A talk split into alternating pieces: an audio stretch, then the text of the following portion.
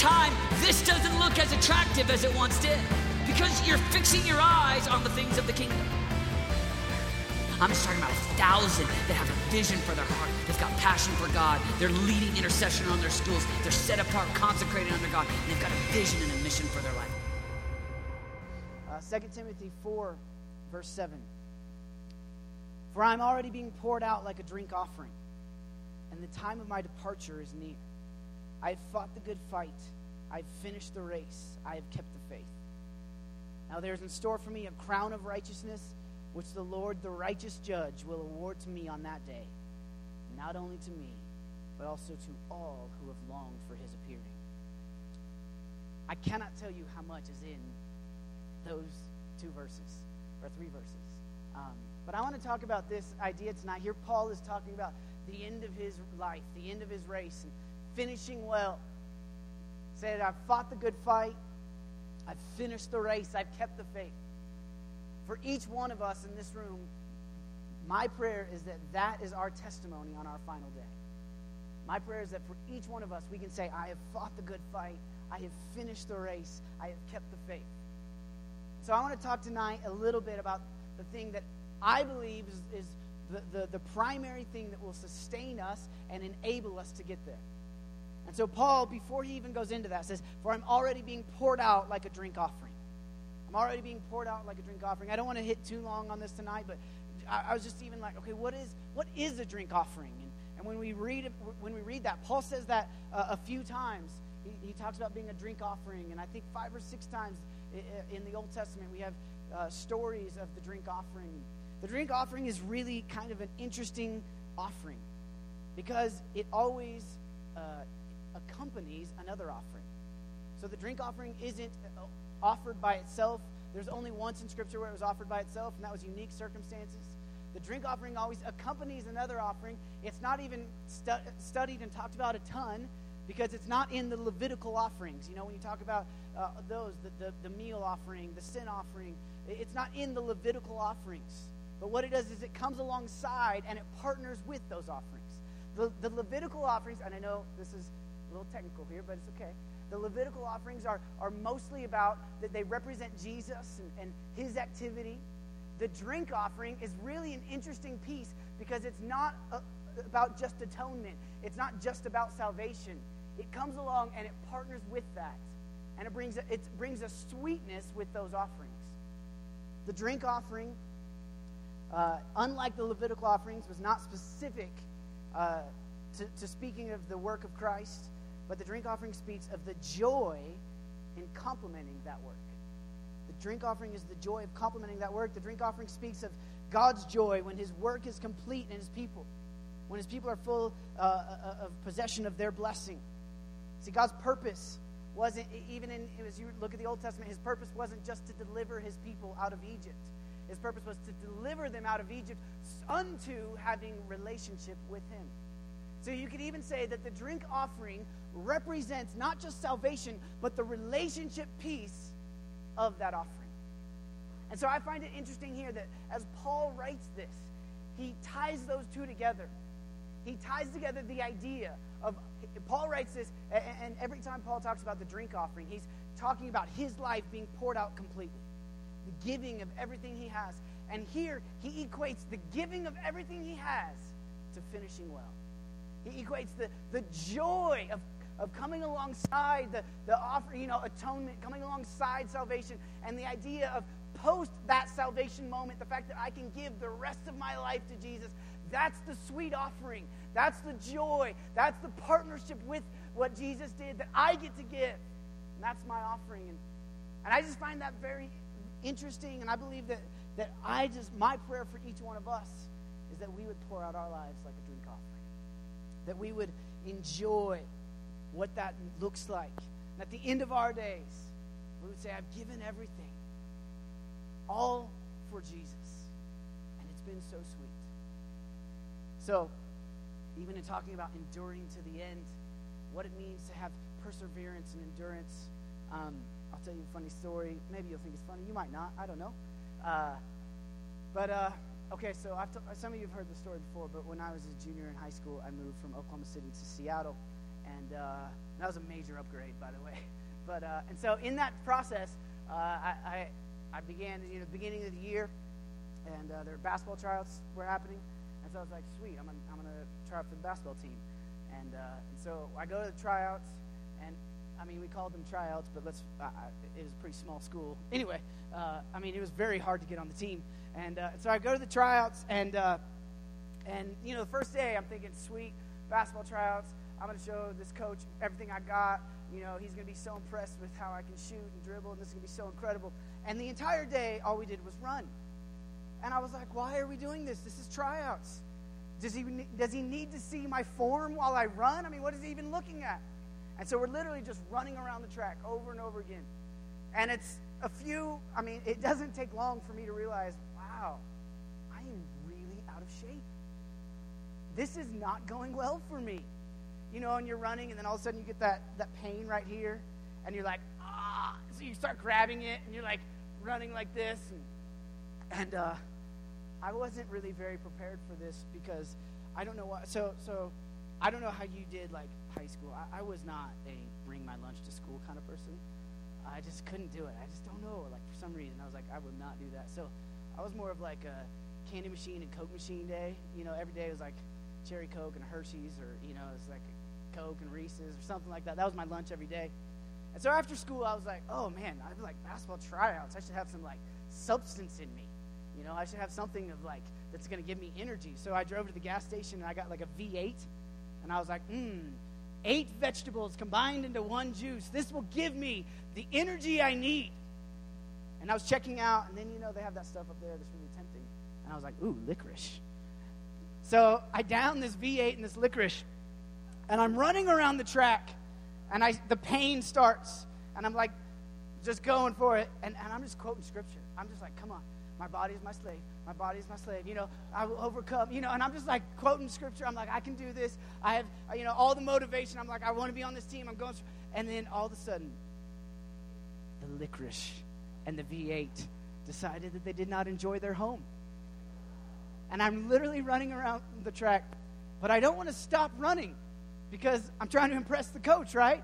And so I just turn my head, and it's just all down the track. I don't stop. I just just keep going. I'd like to tell you that this only happened once. Multiple times my coach finally was like, Dan, stop running. I did not have what it took to finish well. I had all the heart, man, I wanted to. I had all the motivation. But I didn't have the lung capacity. I didn't have the endurance to actually do it. I was all excited. I was so excited to get out there and show what I had. But it turned out I didn't have quite enough. And I know that's a goofy story, but even as I was just thinking on this idea, it's, it's my desire for each one of us that we finish well. And I think a lot of us, we have all the motivation, we have all the excitement, but do we have the lung capacity? Do we have the heart capacity finish well, to end this race where we can look back and say, I, I gave it my all and I'm able to actually complete it. I didn't just, I, I wasn't just, you know, I went hard for a while and then flamed out. But no, I was able to go and the entire time give everything I had. So I want to talk about the, the primary thing that I think will help us sustain to the end. And I was, th- this stood, stood out to me even as we were reading, you know, as last semester we read through Matthew together. So I just want to read Matthew 17, starting in verse 1. After six days, Jesus took with him Peter and James and John, the brother of James, and led them up to a high mountain by themselves. There he was transfigured before them. His face shone like the sun, and his clothes became as white as light. Just then there appeared before them Moses and Elijah talking with Jesus. Imagine if you're these disciples hanging out. I mean, this is kind of a crazy moment, right? Like, you've been hanging out with Jesus for like three years. You know what he looks like, like, you know, and your, your buddies. And then all of a sudden, you you go up on this mountain, and his face starts shining like the sun. Have you ever tried to stare at the sun? It's painful. I mean, I've never tried it, but if I were to have tried it, you can't do it for very long. Imagine Jesus' face started glowing and shining like the sun. Then all of a sudden, Moses and Elijah show up. I mean, these boys were like, whoa, this is pretty sweet. I mean, do you know what that is? I think, I mean, I've seen drawings because we don't have pictures yet. We don't have Instagram, so I've only seen, you know, like Etchtagram. But uh, man, this guy, I think that's Moses. And they're just like hanging out. And while he was speaking, a bright cloud enveloped them, and a voice from the cloud said, This is my son whom I love. With him I am well pleased. Listen to him. When the disciples heard this, they fell on their faces, they, they fell face down to the ground, terrified. But Jesus came and touched them. Get up, don't be afraid. When they looked up, they saw no one except Jesus. As they were coming down the mountain, Jesus instructed them, Don't tell anyone what you have seen until the Son of Man has been raised from the dead. This is this moment as Jesus is kind of entering into his final effort. I mean, as he as he's heading into his last days, the cross is before him. And there's this moment here where he's hanging out with Moses and Elijah. Like, I think that's probably a pretty good day. I mean, Peter, as you read there, Peter was even like, hey, Jesus, this is good that we're here. Because what we're going to do is we're going to build like three altars of remembrance. You're lucky you brought us, Jesus. And he's like, bro, you're looking at Moses. I mean, you're lucky I brought you. You know, like, I don't know. Peter, he's just a funny guy to me. But, I mean, hanging out with Moses and Elijah was probably a pretty good moment, right? But we see here, and, and this is what I want to see, I want us to land on.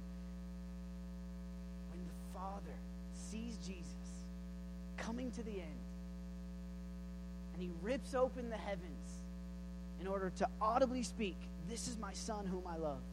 With him I am well pleased. I believe that the primary thing, I will say the, the bottom line thing that will sustain you in passion for Jesus, in relationship with Jesus, for all the days of your life is this it's knowing that you have a God that loves you, knowing that you have a God who knows you, and He's proud of you, that He sees you, He delights in you. It's, it's beginning to understand. And, and this is really, I mean, I think this is, there, there's a reason that we see this in Jesus' life twice. We see it at the beginning when he's baptized, at the beginning of his ministry. God, uh, even then, rips open heaven and says the exact same phrase This is my son, whom I love. In him I'm well pleased. And then as Jesus is heading into the, the hardest time, the most, his most difficult challenge, again, the Father says it over him. The importance of us knowing that we have a God that loves us cannot be stated enough. Listen, I know I'm taking some liberties here, but if Jesus needed to know from God that he was loved, how much more do we? If Jesus need and, and, and, and I realize that get, it gets a little murky when you start talking about what Jesus needed, but but when you just look at what actually happened, it seems to be that Jesus needed the Father to speak over him. I love you. I'm proud of you. I delight in you. If Jesus might have needed that more to me. I'll just put it this way I know that I need it. I know that I need to know that God loves me. I know that I need to know that He delights in me. I need to know the God, how great He is, that says He loves me. In my bones, I need to know it. To my core, I cannot do it without that, without that truth. That is the thing that will sustain us. That is the thing that will propel you to a life in God. That is that the, the understanding of that phrase, the simple phrase that most of us have heard from day one or from very early on, so much so that it has very little meaning to us. But if we can get this idea that God loves us, it is the thing that will keep us. That is the thing that will propel us to be able to say, I've finished strong. the end of our days. I believe that you can love God your entire life. I believe it because I've seen it. I've seen people that have lived 50, 60, 70 years following Jesus. And on their deathbed, they're talking about Jesus. And it's not it's not some religion. It's not the actions of a religion. It's not the rules of a lifestyle. What's happened is the people, because let me put it, let, let me say this there are many people who are not that way. There are many people who, when they, at, when they're at this same moment that Paul is at, at their last days, when they talk about Jesus, you don't see tears cover their eyes. There are many people who, when they are in this moment, they're tired and they're, you know, they don't know and they haven't stayed faithful to the end. People that have, they don't talk about Jesus like an idea. They talk about him like a person. A person that they know, a person that they've experienced, and a person that they know loves them. I'm telling you, I've said this before, this is how we started, but even as we as we launch back, as you know, we've been gone for the last month, we've kind of taken a, a little break here, and I don't know where you're at. The truth is, is, you know, we've for the last four weeks we've all had lots of different experiences. Some of you have come back and you're like ready to go and ready to press. And some of you, the last four weeks was God encounter after God encounter. And some of you, you felt like the heavens are locked up and I feel so distant from the Lord. Some of you made great decisions and some of you didn't. So I don't know where we're all at, but here's what I know. If we want to keep going in this thing, if we want to press on, want to start this new season of DLA together saying we've got to know beyond anything else at our core that we are loved. We've got to know how much God loves us, what that means. Life in God, as we give our life to Jesus. Life in God, doing this until every day until we die. It's not about living the good life. It's it's not about you know, what's my calling? What am I going to do for Jesus? It's not mostly about that. Dare I say, it's not mostly about where you'll spend eternity. This idea of following Jesus is mostly about relationship with Him. Here, today, in this present age, where we are at, we get the opportunity to know God and to love God. And it starts by knowing that He loves us. It starts by knowing that we are accepted and loved by Him.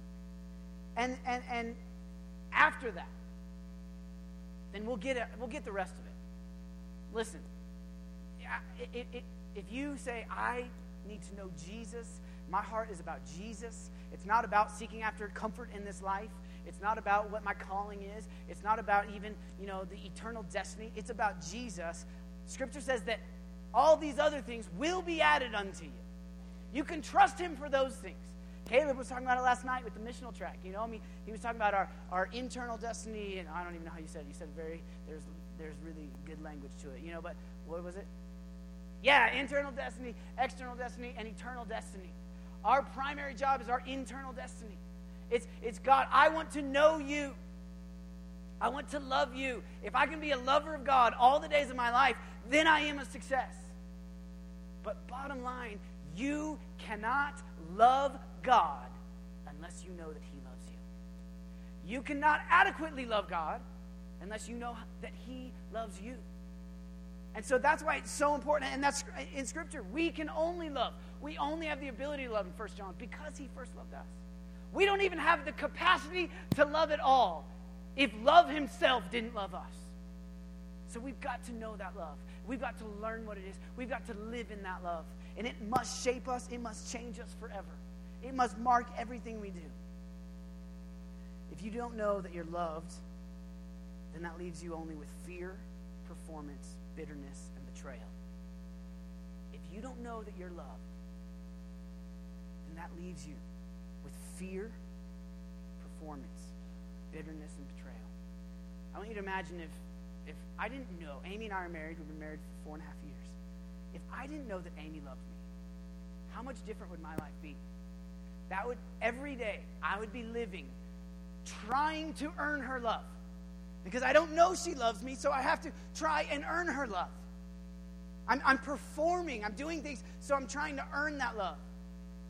Or, and in that, I'm fearful that I might mess up. And if I do the wrong thing, what little bit she might love me, she might not love me anymore. And so I have to I have this performance mentality that I have to somehow perform so that she could love me because I don't know that she loves me. So I'm trying to perform. but then I'm scared. I'm living in fear that maybe if I mess up, she won't love me anymore. And so it's this horrible cycle where I'm just all the time walking on eggshells trying to, oh, do you love me? Do you love No, no. If I know she loves me, I'm released from that.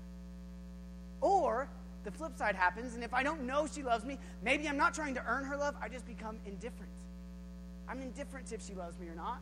And so I just begin to live however I want to live, and we have no relationship. This is why it's so important that we know that we are loved. It's so that we don't, you don't have to live in fear of, of God not loving you anymore because you know that He loves you. You don't have to perform in a way that you think somehow if I do this, God will love me. No, no, no. When we know that we're loved, we can be confident in our actions. We can be confident in our life. We can be confident in our mistakes. When you know you're loved, you can be confident in being dumb. Because in your idiocy, God still loves you. He didn't love you because of how great you were, He loves you because He loves you. And so we can say, hey, Jesus, guess what? I'm an idiot, but you already loved me when I was an idiot before, so I can keep going and pressing in after you. And it causes to where when we fail, when we sin, it's not this shame or this fear of like, oh no, somehow God, I, I messed up and you don't love me anymore. It's like, oh, it, it kills us on the inside. But we get to stand up and say, you know what? I'm loved. I'm going forward. You loved me yesterday. You loved me the day before. You'll love me tomorrow. Know that I'm loved. Therefore, I can press on. I can keep going. We don't have to be indifferent. We don't have to be the people that say, "Oh, I don't, you know, I don't know if God loves me." Whatever. No, no, no, no, no. If we would get this, th- this idea of God speaking this over Jesus, let's hear it for us, as He says, "I love you. I'm proud of you. I believe in you. I delight in you." It changes everything about us knowing that we are loved is the key to living in love for Jesus. Revelation of God's love will propel us and sustain us. But, let's go back to my puking on the track analogy. I had a lot of motivation to finish that run. I just didn't have the capacity to do it. Our hearts are tiny, little human hearts. And we can only receive God's love to the capacity that is in our heart to receive. So, that means, I believe, that many of us, we start off and we're so excited about it, and we're like, God, you love me, and this is great, but we don't cultivate the capacity it's just like a muscle it's just like it's i mean it, it's like your lungs you know as you as you moved to colorado this year and you walked up a flight of stairs and you were like i cannot breathe where is the air? But the longer you're here, the more you run, the more you are active here. All of a sudden, you're leaping upstairs and you're only slightly out of breath. You know? 10 years later, you might be acclimated. I'm, I'm convinced every time I run and I'm out of breath, it takes like 10 years to get acclimated to the altitude. I'm pretty sure. It's not that I'm out of shape, it's the altitude. But it's the same, just like, just like we can expand our lung capacity with oxygen, we can expand our heart's capacity to receive God's love. And that's the thing that will propel us and keep us. It is a knowledge of His love, but, but we got to keep going time and time again. And there is depth in that. And there, there's, there's an ocean to be had. And so often we settle for just what's at the forefront. We settle for just the tide. When the ocean of God's love is available to us, and He says, Come and drink, drink deep. But we're saying, No, no, no, I'm okay with just this you know, this little sound over here. There's more. So let's expand our capacity. And I believe that we can. I believe it's crucial that we do. So, how can we do it? Our part of this story is to simply receive the love that God has for us. He loves us, He reveals to us His love. Our part is to say yes to it, to receive it, to believe it, And so for me, my prayer for us is that each of us are regularly working out our capacity to receive more love. You will never be able to receive the fullness of his love. That means we can continue to grow in this every day for all of our days. You won't ever get to the end.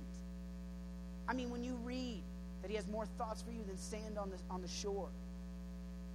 That's a lot of thoughts. I mean, I wouldn't even pretend to try and count that. When we read that he sings songs over us, God sings songs over you, Zephaniah 3? What? I, I, I, God is singing songs over you right now. When we understand that we have a God that loves us and that we can never touch, we can never fully understand, we can never fully know, but we can always know more than we. We can grow more and more in love. And as we learn more of how much He loves us, that causes our hearts to naturally respond in love to Him. And that's the whole point of this thing. The whole point of this thing. Now, there is a third level where we actually begin to love other people. We'll get there later. But the start of it is if I can receive God's love and, and, and have the capacity to understand it and continue uh, uh, to the or to the level that I can understand it, I can love him back. And so if I can expand that capacity, then I can love God more and know that I'm loved more. And so I can live more confidently. I can live with less fear. I mean, the more I can know His love, the more I can love Him back, and the better life is going to be. You can walk in the confidence of that and the truth of that. So, how can we expand our hearts? Capacity to receive love. I, am sure there's many ways. Uh, I, I want to hit on just a few. Um, this is essentially even for those of you in, in your disciplines class. This is why we talk about the disciplines. Why we do disciplines is to expand our heart's ability and capacity to receive God's love. That is the purpose. It's to, so that we operate with discipline and expand our ability to receive God's love and, and to understand it to the level that we can. We want to know more. So we want to position ourselves before Him. If we will position ourselves before God, listen, here's what happens. We've said this before. You begin to crave that which you consume.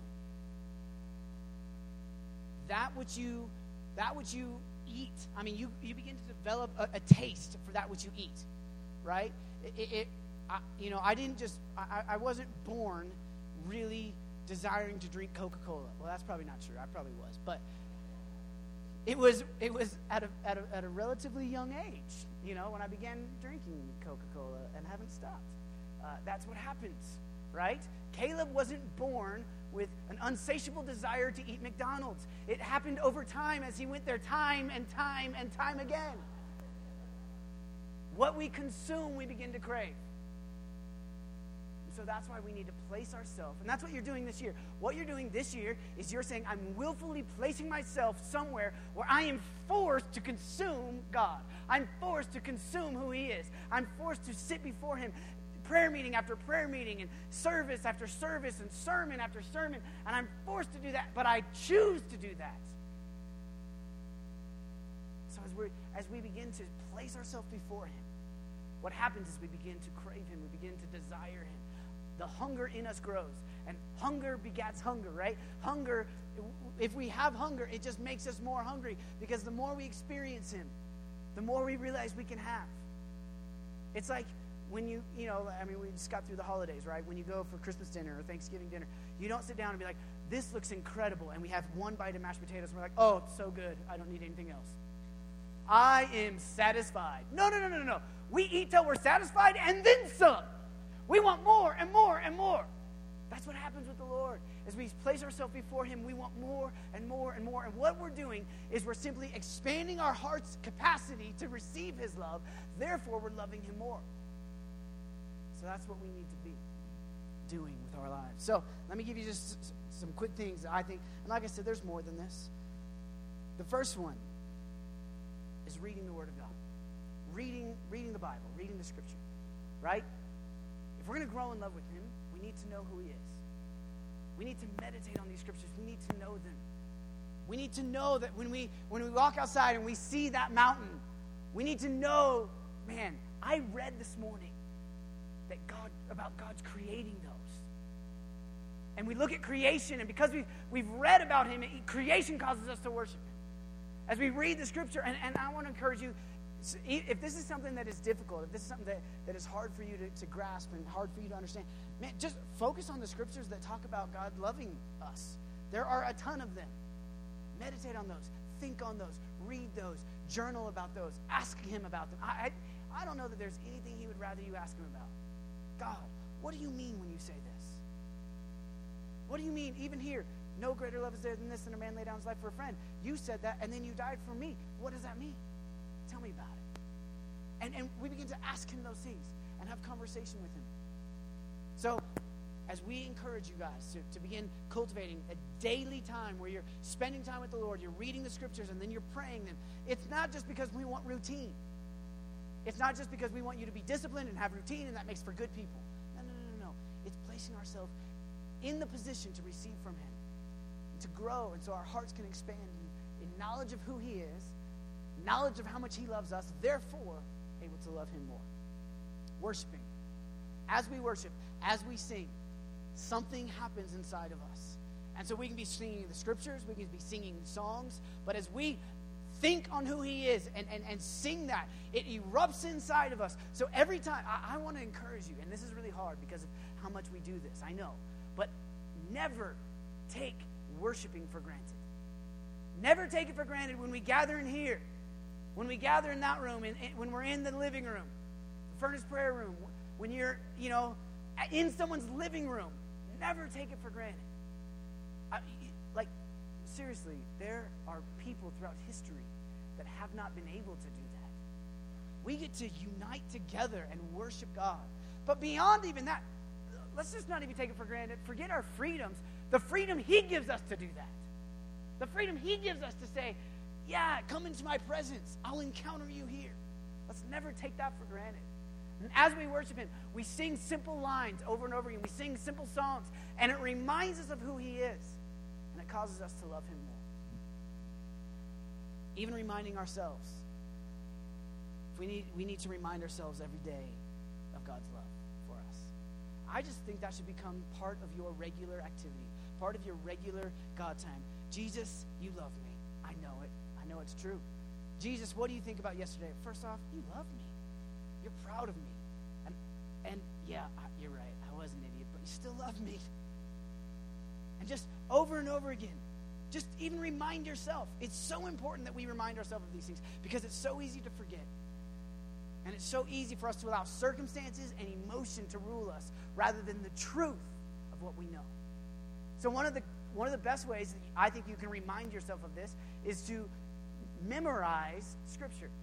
Memorize the scripture that, that you want and, and, and just that, that, that you want to know and meditate on and, and have be a reality in your life. And so find the scriptures, find a life verse, and just say it over and over again. And just remember and and, and I want to encourage you, like, I mean, obviously any scripture, memorize it. It's all good. Like you can do that. But like let's make sure that we're even applying it right, you know, like uh, you know, the, the great I can do all things Christ and then we try to fly. That probably isn't the best idea.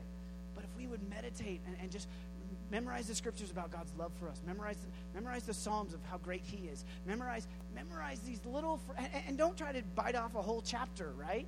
Just get a verse because you can't really recite a whole chapter to yourself while you're walking down the hallway, you know?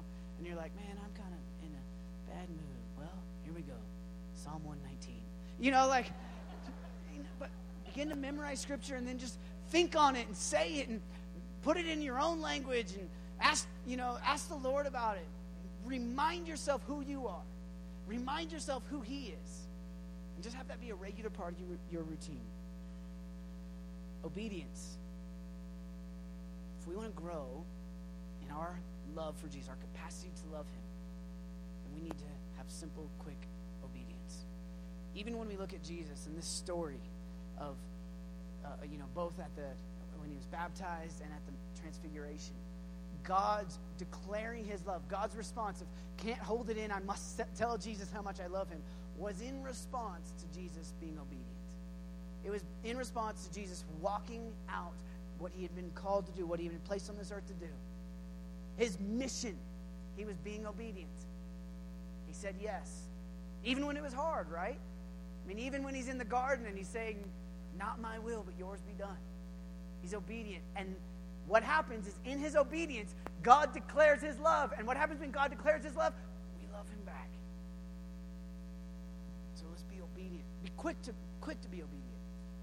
quick to say, Yes, Jesus, I will do what you asked me to do. When we're reading the Bible or when we feel like God's telling us to do something, I hope that we're people that we, we are quick to say yes rather than quick to rationalize why that wasn't really. If you just go for it, and you may be standing in the grocery store, and you're like, uh, I feel like Jesus is telling me to pray for that person, and that's awkward. And, you know, I think that was just, I just came from a prayer meeting, so I kind of got prayer on the brain. And so that's probably not really Jesus. And so we don't do it. Or we're there and we're like, oh, this is going to be super awkward. But I'll go try it. Hey, stranger, can I pray for you? Listen, even if you weren't led by the Lord to do that, I think He's like, look at them trying to be obedient. Look at them trying to listen to me. I love that. Look at look at my kid. I am so proud of them in their weakness. I'm so proud of them in, in, in trying to hear my voice. So let's be people that we try. And sometimes we may fail. And, and, and that's why we have community. We have community to help us so that when we fail, one, they can, we, we can pick each other up. And two, when we're failing really badly, we can tell each other, hey, I'm pretty sure that's not the Lord. Because sometimes when we're off by ourselves, we think things are God that are clearly not God. And so we need community to bring us back. But that's what we're here for. And that's a good thing. But we want to be obedient to Jesus. Okay, the last thing I want to talk about, uh, and, like I said, there's more than this, but I do want to hit on fasting. Right now, we are uh, doing this 21 days of prayer and fasting. And not, uh, just so you know, I, you guys at, at this class of DLA has probably heard more teaching on fasting than any other class. I mean, um, from from Sunday nights to our corporate meetings, even in your disciplines class, I'm sure you'll talk about it more for the leadership track. Uh, you guys have had a lot of talk on fasting, and I I so love even as we're doing this together, hearing uh, just in little ways. You know, it, it, it, I haven't felt like any of you have like proudly proclaimed, this is what I'm fasting. But there's just certain obvious things, right? Like when you're hanging out with people and they're like, no thanks, I won't have that cheesecake. And you're like, what? It's okay. You know, like we can, t- it's just been such a joy to me, even in these last three days, seeing your yes, the yes in your spirit. You're saying, I'm going for it. And so I just want to even commend you for all of you that are going for it. What I think doesn't matter, but I'm, I am excited for you for what this is going to be. And, and I, my prayer is that um, and, and maybe it's hard for you guys to see this or to care about this, but my prayer is that uh, this 21 days launches DLA to have a culture of fasting for years to come, uh, where where that probably has been absent where it shouldn't be. Um, but in fasting, there there is, I mean, talk about cultivating hunger and, and a constant reminder of desiring the Lord uh, and saying, you know what, more than the temporary comfort of this world. I'm choosing you and I want to know you. And, and fasting, it, it offends the mind. Um, it offends it, it, offends the spirit and it certainly offends the stomach. Uh, it doesn't make sense. But for some reason, this is one of the very uh, simple, practical ways that I believe that we can cause our hearts to grow in, in our capacity to receive from the Lord to understand Him, to experience Him. And it may not happen while we're fasting, and we may never see the fruit of it. But that doesn't mean that there isn't fruit. And, uh, and so I just, um, I'll, I'll, be honest with you guys, I'm, I'm not really a good faster. Uh, like, I probably started fasting when I was in high school. I went to a conference, and they told us, you know, hey, let's fast once a week. And I was like, woo, just like all of you did at Desperation, probably. And uh, I didn't even know what it was. And so, like, once a week, I wouldn't eat. And, you know, um, then I'd, I'd, like, get home and I would, like, just naturally, you know, I'd go to the refrigerator and I'd open it and I'd just stare. And I'm just staring for, like, a minute. And I'm like, oh, I am not supposed to eat this. You know, or those days where you're, like, you're fasting and you're going for it and you really believe in it. And you see that cake and you just put it in your mouth. and You start eating and you're like, oh, I forgot I was fasting, you know. But then it's already in there, so you're like, whatever, you know. Bring on the steak too. It's all good. I've been there. I mean, I remember in, in when I was uh, when I was a part of the program, uh, all the all the men's corps were together, and one of us was like, "Hey, I really feel like the Lord's calling me to a 40 day fast," and so a second was like, "I think we should all do it then," and the rest of us were like, "Seriously?" Like one dude, and now all of us like. I'd, maybe if like four people had been like, I feel that too. I felt the same thing. Then it's like, oh, this maybe is a corporate thing. But one guy, let, let it alone. But anyway, so we went for it, right? And so we go for this 40 day fast, and we were just like, we're gonna we're gonna go for it. So four days in, we were at Noodles drinking soup, and it was disgusting. And we were like, man, this is gross. Maybe we should do a Daniel fast yeah, bring out some macaroni and cheese because somehow that fit in the Daniel fast. So then, then later that night, we're like, hey, fellas, you know, I, I remember like talking to them, hey, sorry, we, we, we kind of broke our fast and we ate some pasta. And they're like, dude, we ordered pizza last night. We're done, you know? so, so I want you to know, admittedly, I'm, I'm not standing up here as like someone who just would say, oh, I just love fasting. I've just embraced it and there's nothing I enjoy more in life. that just ain't me. And that's just not my story. But I've been so encouraged in this last week doing this with you guys. Um, personally, I've never enjoyed a fast like I've enjoyed this last week with you. Um, and I'm not, listen, I'm not, this isn't like I'm trying to gain any kind of, I'm not like losing my treasure here. We're all doing this together. So um, I just believe that there's something on with and now. Um, and so I posted this uh, just as we headed into this um, on, on our little Facebook page, you know, our little announcement wall slash videos to make fun of each other. And, uh, and so I just posted these five things, and I just want to read them. I'm almost done here. But um, the first thing is that you can do it. For those of you, who are, we're seven days in, over, and over a actually. And it's hard. It's been difficult. Maybe you've broken it already a couple times secretly. Actually this week, okay, I have to say really funny. So, Amy and I are hanging out, and uh, she looks at me, and she's like, "Did you go to Wendy's this week?" And I was like, "Yeah." Like last week, like seven days ago. So like it was actually a really sweet moment because Amy had thought that one night I'd snuck out from the house and gone and broken my fast and not told her. And she looks at the credit card statement and sees Wendy's, and she's like, and she had such grace. It wasn't judgment. She was like, oh, so. she was like, seriously, she was like, did you go to Wendy's? And I was like, I mean, literally, you know, it was like the two days before. Not that I would ever go to Wendy's, but, and I was like, I was like, yeah, you know, so matter of factly. And she was like, oh. And she like sympathized with me. I, was like, this is so great. She's not even judging me. I should have gone to Wendy's. No, I didn't. yeah, let's do it now. Everybody. Here's the thing I want to encourage you. You can do this. I think one of the primary reasons I have not done well in fasting is because I have gone into it with a I can't really do this mentality. This is too big, this is too hard. And there is a very real level where we have to rely on Jesus and we have to rely on his strength and that it's not in our own strength. But guess what? He's given you more strength than you know.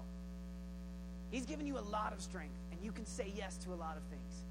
You know, I mean, Philippians 4.13, we can do all things through Christ who strengthens us. You can do this. So here's just really practicals. I, I want to encourage you guys, you know, if you haven't already, to make a plan. Make a plan for what you're fasting, and make a plan for what you are doing instead of whatever it was that you'd be fasting. Don't go into this thing where you just, you know, all of a sudden you're there and you're like, normally I would be at a movie right now, but I'm fasting movies, so what would I be doing? Or normally when I get in the car, I just turn on the radio, but I'm not listening to secular music. So I haven't planned for this. Plan it. Plan ahead. I'm going to, I'm going to go to the prayer room. I'm going to put on worship music instead. Make a plan ahead of time.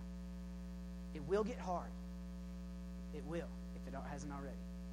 And uh, when it gets hard, I want you to, to be specific about what you're going to do. So when you're really tempted to eat that piece of cake, when you see that steak and you're like, oh, that looks juicy. What are you going to do? Have you made the decision ahead of time? Make a plan for what you're going to do. Obviously, we always say there's no shame. If you break it, just say, oops, sorry, Jesus. You know, I'm kind of an idiot. But you love me. Let's keep going. He does. And then, of course, the whole point of this is He's our reward. Our reward is our heart's expanded capacity to receive from Him. There's a lot of other things. As I was praying this week about this fast, I was being really noble about it, and I was telling Jesus how I was not doing this for selfish motives. And I was like, I'm not doing this for selfish motives. I'm doing this because I want this to be a statement of my love for you, and I'm praying for these specific things for people. I'm not doing this out of selfish motives. And he kind of laughed at me, I think. And he was like, Yes, you are. He's like, You're doing this for selfish motives, and I love it. Because I would not be doing this I, at bottom line, above anything else, I desire my heart to expand in passion and love for Jesus. I want to be marked by him, and that is selfish in all the right ways. And he loved it. He, I think he loves it for those of us that are saying, I'm doing this simply because I want more of you. It's like the one time you're allowed to be selfish in Christianity is when you want more of Jesus. And so he loved it. So he's our reward. He's the reason we're going for this. And I just want to I just want to invite those of you that haven't been fasting this last week. Jump on. Doesn't, we, we put a nice little cute name on it, the 21. Who cares? Do it for 14. I don't care. Do it for 10. I don't care. But join us. You don't do it for me. Don't do it for your friends. Don't do it for anybody. But I'm telling you, this is one of the most simple ways. That, well, not simple in terms of like, I mean, it, it is hard, but it's one of the most practical ways that I believe we can make the statement Jesus, I hunger for you more than I hunger for the things of this world. And I am ultimately not of this world, I'm of your kingdom. And I trust in you. So, I know you don't need another sermon on fasting, but I just wanted to hit on that as we as we haven't been together as we're doing this. We kind of talked about fasting, launched into fasting, and then we went and ate as much as we could for a month, and then now we're back. And so, and I'm not saying you, you're all doing food, um, but I just want to encourage all of us: join in. Let's go for this. Here's the thing. All I'm saying tonight is that the thing that will sustain you all of your days is the knowledge that God loves you. And you have the ability to expand your heart's capacity to receive that love and love Him more and more and more and more. And so let's say yes. Let's do it. So let's not look at disciplines as if it is somehow legalism. Let's not look at going for this. You're not doing it for any person's approval. It's for Him and Him alone. Okay? I'm going to pray for you. Jesus. I thank you for every willing spirit here tonight.